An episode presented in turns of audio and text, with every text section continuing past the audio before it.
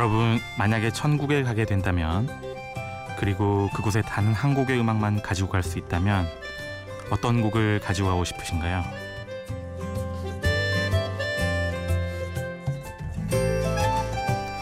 심야 라디오 DJ를 부탁해 오늘 DJ를 부탁받은 저는 한의사 주성환입니다.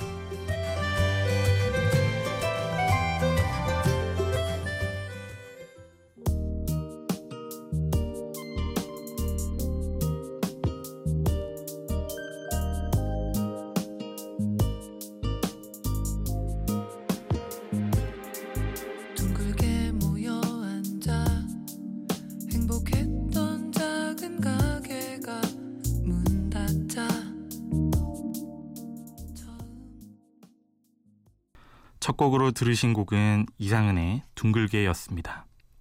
혹시 내가 오래도록 기다려왔던 그 사람이 너일지 몰라서 라는 구절이 너무나 마음에 드는 곡. 그리고 제가 천국에 단 한 곡만 가지고 갈 수 있다면 주저없이 택하고 싶은 곡이기도 하고요. 안녕하세요. 저는 심야 라디오 DJ를 부탁해 일일 진행을 맡은 한의사 주성환입니다. 제 소개를 간단히 하자면요. 전 특이하게도 불안, 우울, 불면 등 신경정신 질환을 주로 치료하는 한의사입니다. 제 목소리가 중저음이라서요. 평소 환자분들이 편안해지거나 나른해진다는 말씀들을 많이 하세요. 이 방송을 듣고 계시는 여러분들도 깊은 밤 제 목소리에 조금이나마 편해지셨으면 좋겠습니다. 듣다가 잠들면 또 어떻습니까? 그것도 좋은 밤이 되는 한 방법일 테니까요. 잠시 음악 듣고 더 이야기를 나눠보도록 할게요. 정세훈의 꿈꾸는 섬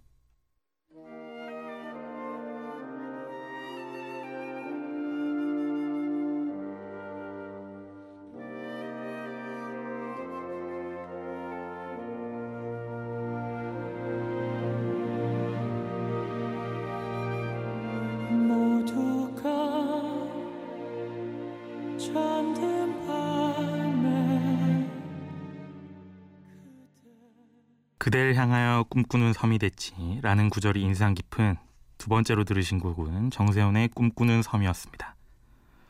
정세훈 씨는 파페라라는 유명한 가수분이신데요. 남성 음역대와 여성 음역대를 동시에 노래하는 카운터 테너이시기도 합니다. 사실 제가 오랫동안 팬이었습니다. 이분 CD를 닳도록 듣고 콘서트도 자주 가고요. 근데 사람 인연이라는 게 참 재밌는 게 말이죠. 제가 이제 친한 누나와 정세훈 씨가 절친한 사이라는 걸 우연히 알게 돼서 아주 우연히 소개를 받게 됐습니다. 근데 이분이 유머 스타일이 이 썰렁한 걸 계속 치시는 스타일이세요. 남들 다 썰렁하다고 하는데 제가 그런 스타일을 되게 좋아하거든요. 예를 들면은 뭐 만나 뵙게 돼서 전라남도 영광입니다. 뭐 아유 그렇게 말씀하시니까 전라도 무한이에요. 뭐 이런 거 있잖아요. 그런데 저랑 그런 부분에서 케미가 굉장히 잘 맞아서 지금은 자주 밥을 먹는 절친한 관계가 됐습니다. 그분도 저도 미혼이어서 항상 남자 둘이서 만나면 연애 이야기나 뭐 결혼 이야기 이런 것들 굉장히 많이 합니다. 연애나 결혼 이야기가 나왔으니 말인데 혹시 프로포즈를 하거나 받을 때 듣고 싶은 음악 있으세요? 저는 바로 이 곡인데요. 정인과 윤종신의 오르막길입니다.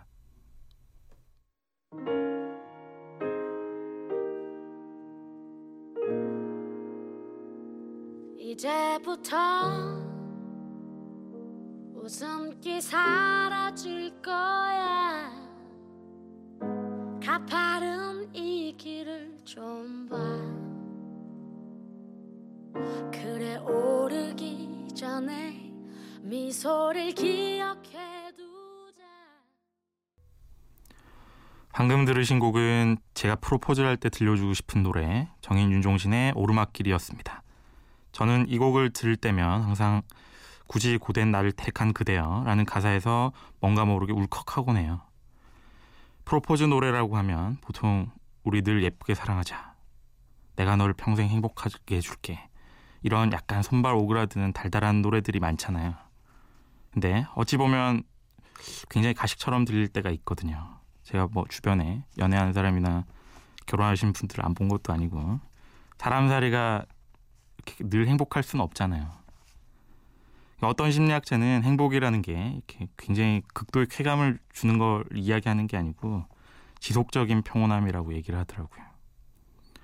어떠한 상황에도 평온함을 잃지 않는 마음이 더 중요하다는 뜻인데 비록 늘 즐거울 때뿐만이 아니고 아주 힘든 상황이 되더라도 마찬가지겠죠. 저는 그게 사실 사랑이고 행복이 아닐까 생각합니다. 이 곡은 그 윤종신 씨가 정인 조정치 씨 부부를 보고 쓴 곡이라고 하더라고요. 늘 응원하고 싶습니다. 그 부부가 이 곡처럼 늘 함께 행복한 길을 가는 모습을 보여줬으면 좋겠습니다. 옆에서 피디님이 너나 잘하라고 눈짓을 주시네요. 뜬금없이 부부에게 덕담을 했습니다. 노래 두 곡 듣고서 이야기를 이어가 볼까 합니다. 김광진의 아는지, 정엽의 네 자리.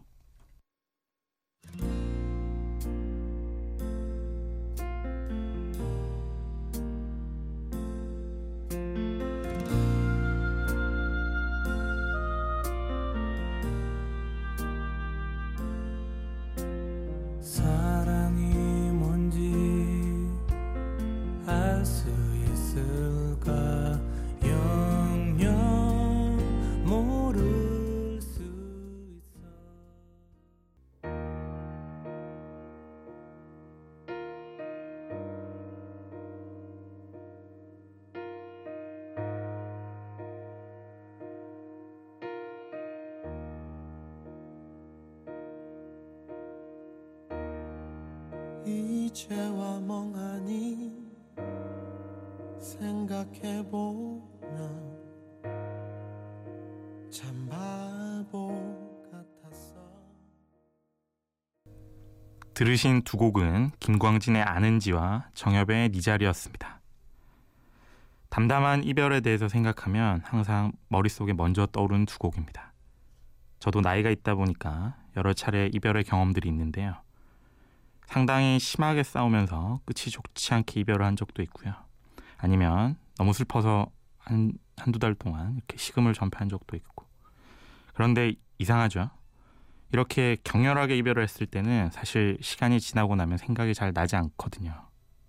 그런데 헤어지고 난 직후에도 큰 감정 동요 없이 마치 아무 일 없었다는 것처럼 일상생활을 할 때, 그리고 그 서로의 상황을, 헤어지는 서로의 상황을 이해하려고 하면서 담담하게 했던 이별 이런 이별을 겪고 나면 아주 오래 가면서 그 자리를 다시 못 채우고 제 주위에 그 기억들이 뱅글뱅글 서성이는 듯한 기분이 듭니다.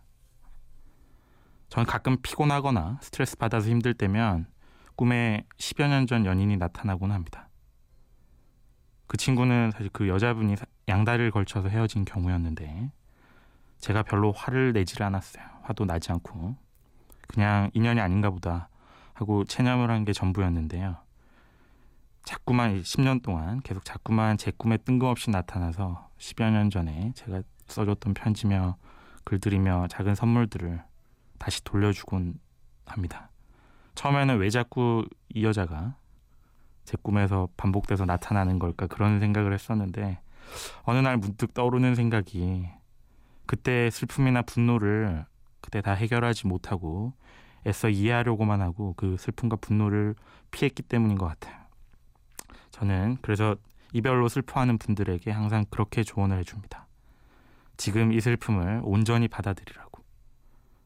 슬플 때는 차라리 원 없이 슬퍼하시라고. 그렇게 그 자리를 충분히 비워줘야 훗날 다른 사람이 편안하게 들어올 수 있다고 말이죠.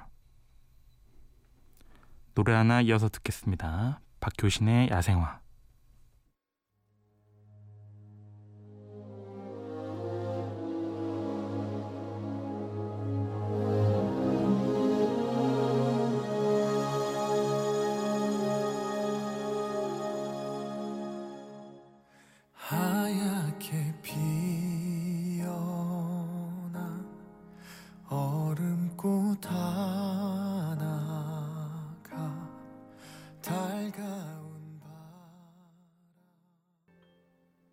지금 들으신 곡은 박효신의 야생화였습니다. 혹시 음악 들을 때마다 눈물이 나거나 아니면 곧 눈물 흘릴 것 같은 그런 곡 있으세요? 저한테는 이 박효신의 야생화라는 곡이 바로 그런 노래입니다.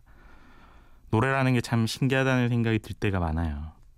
멜로디가 슬퍼서 가사 슬퍼서 눈물이 날 때도 있지만 가사나 멜로디가 꼭 그렇지 않은 노래임에도 불구하고 노래 부르는 가수가 어떤 감정으로 부르는지가 그대로 느껴질 때가 있거든요. 이 곡 같은 경우 저한테 그런 노래인데 실제로 박효신 씨가 여러 가지 문제로 가장 힘들 때 쓰고 부른 노래라고 하더라고요. 그래서 제가 힘들 때마다 듣고서 슬피 울면서 카트르시스를 느끼는 곡입니다. 음악뿐만이 아니고 모든 예술이 그런 면이 조금씩 있는 것 같아요. 얼마 전에 막을 내린 마크 로스코라는 추상화가 전시회를 제가 5월에 갔었는데요.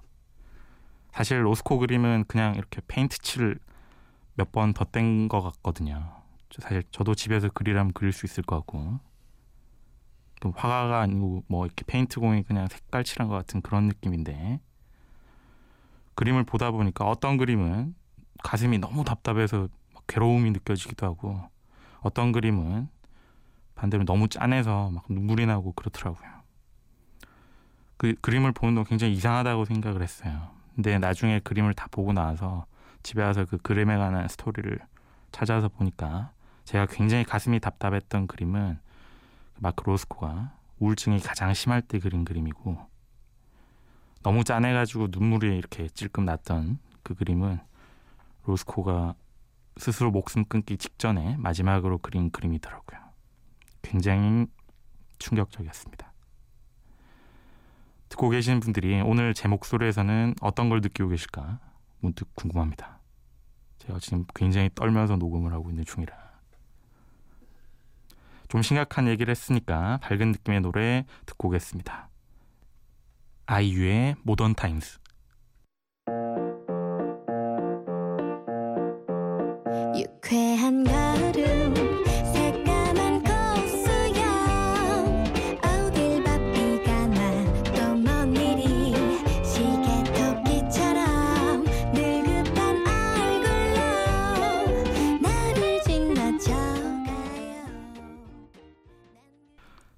들으신 곡은 아이유의 모던 타임즈였습니다. 선곡의 이유를 꼽으라면 제가 가장 마음이 편안할 때 편안함을 만끽하기 위해 듣는 노래라고 할 수 있는데요. 저는 그 아이유 씨 목소리를 진짜 사랑합니다. 어떤 멜로디의 노래를 막론하고 사람을 굉장히 편안하게 만들어주는 목소리인 것 같아요. 색깔로 치면 순백이나 아니면 흰색에 굉장히 가까운 옅은 파스텔 톤 같은 그런 느낌? 말을 하다 보니까 굉장히 아이유 찬양에 가까운 이야기를 하고 있네요. 혹시나 청취자 여러분들 가운데 아이유 씨 진이 계시면 꼭 전해 주십시오. 아이유 씨가 내원하시면 제가 큰 절로 맞이하겠다고 맞이할 한의사 삼촌편이 있다고 꼭 좀 전해 주십시오. 아이유가 흰색이라면 약간 녹색에 가까운 노래도 있는데요. 장윤주의 Fly Away라는 곡입니다. 햇살 좋은 날 창문을 열고 드라이브 하면서 들으면 굉장히 좋은 곡입니다. 장윤주 씨 보면 그런 생각이 늘 들어요. 야구 팬들 사이에 이 야잘잘이라는 말이 있거든요. 야구는 잘하는 사람이 잘한다고. 이걸 조금 바꾸면 예잘잘이라고. 예술은 잘하는 사람이 잘한다. 그런 생각이 듭니다. 장윤주 씨가 직접 쓰고 부른 다른 노래들도 굉장히 좋습니다. 한번 들어보세요. 들으실 곡은 장윤주의 Fly Away입니다.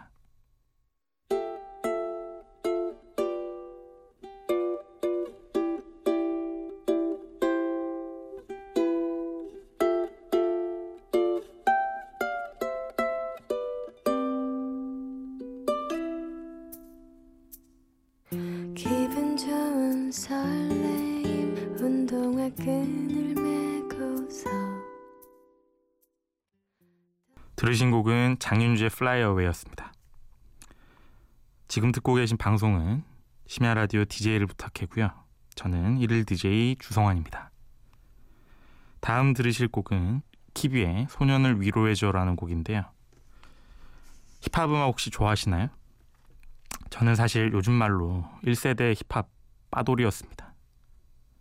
그 밀림이라는 사이트가 있는데요. 그 이제 2000년대 초반에 언더그라운드 힙합 하는 사람들이 모여서 이렇게 자기가 녹음한 음악을 올리고 그 사이트를 통해서 데뷔를 하고 이런 사이트가 있었는데 그 시절부터 전 힙합 음악 굉장히 좋아했습니다. 그래서 이제 10년 정도 힙합 음악이 죽어 있다가 쇼미더머니로 다시 부활하는 모습 보면서 굉장히 기뻤던 팬이기도 하고요. 근데 요즘 쇼미더머니 4 보면 조금 그런 생각이 들기는 해요. 왜 굳이 스웩이라는 이름으로 이제 늘 센 척하고 자기 과시만 할까? 본인의 이 솔직한 이야기들은 별로 없고 나 돈 잘 벌어, 나 엄청 잘났어, 나 여자 많아, 막 이런 이런 이야기밖에 없을까? 그래서 이 키위의 소년을 위로해줘라는 노래가 유난히 애착이 가는 부분이 있습니다. 이 노래의 주제는 왜 우리는 이렇게 아저씨가 돼서 순수함을 잃고 이 정해진 틀에 맞춰서 살아야 하는가? 나는 내 꿈을 쫓아서 살겠어. 우리 안에 소년을 위로해 줘. 이런 이런 내용의 이야기거든요. 키비의 다소 자전적인 이야기인데 이 시대를 같이 살고 있는 많은 젊은이들에게 하는 이야기이기도 할 것 같습니다. 젊은이는 사실 굉장히 누구나 불안하고 위축이 되잖아요. 마치 긁지 않은 복권 같은 거란 말이죠. 긁어서 뒤에 어떤 게 나올지가 모르니까 뭐 듣고 계신 여러분들도 마찬가지일 거고 저도 마찬가지라고 생각합니다. 지금을 살아가는 이 젊은 청춘들에게 기베의 노래가 조금이나마 위로가 되었으면 좋겠습니다. 기베의 소년을 위로해줘 듣고 오겠습니다.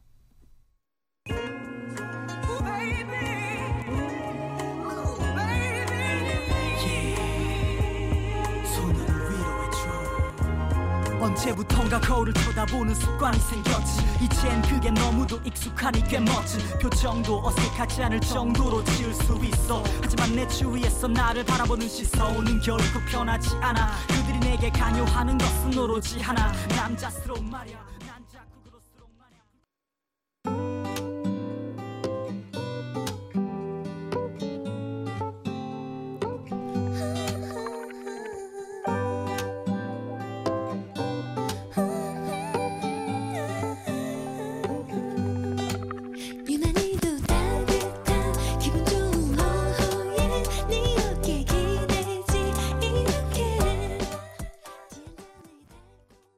키비의 소년을 위로해줘 이어서 들으신 곡은 김진표의 유난히였습니다. 어느덧 정리를 하고서 마무리를 해야 될 시간이 왔습니다. 제가 마지막으로 준비한 곡은 들국화의 걱정 말아요 그대입니다. 그대여 아무런 걱정 죄송합니다. 우울한 일이 있거나 슬픈 일이 있거나 화날 일이 있거나 불안한 일이 있다고 하더라도 곧 지나가는 일이니까 너무 걱정하지 말라는 위로의 뜻에서 선곡해봤습니다. 저도 지금 사실 방송이 녹음이 지금 폭망이라 사실 굉장히 걱정이 되는데요. 시간 지나고 나면 다 좋은 일이 될 수 있습니다. 그렇게 믿고 있습니다. 채플린의 명언처럼 인생은 가까이서 보면 비극일 수 있지만 사실 멀리서 보면 희극일 수 있습니다. 오늘 굉장히 고민스러운 일들도 시간 지나고 나면 별일이 아닐 수 있으니까요. 오늘 밤 너무 걱정하지 말고 푹 쉬고 좋은 꿈 꾸시기 바랍니다. 이상 행복을 전하는 한의사 주성환이었습니다. 고맙습니다.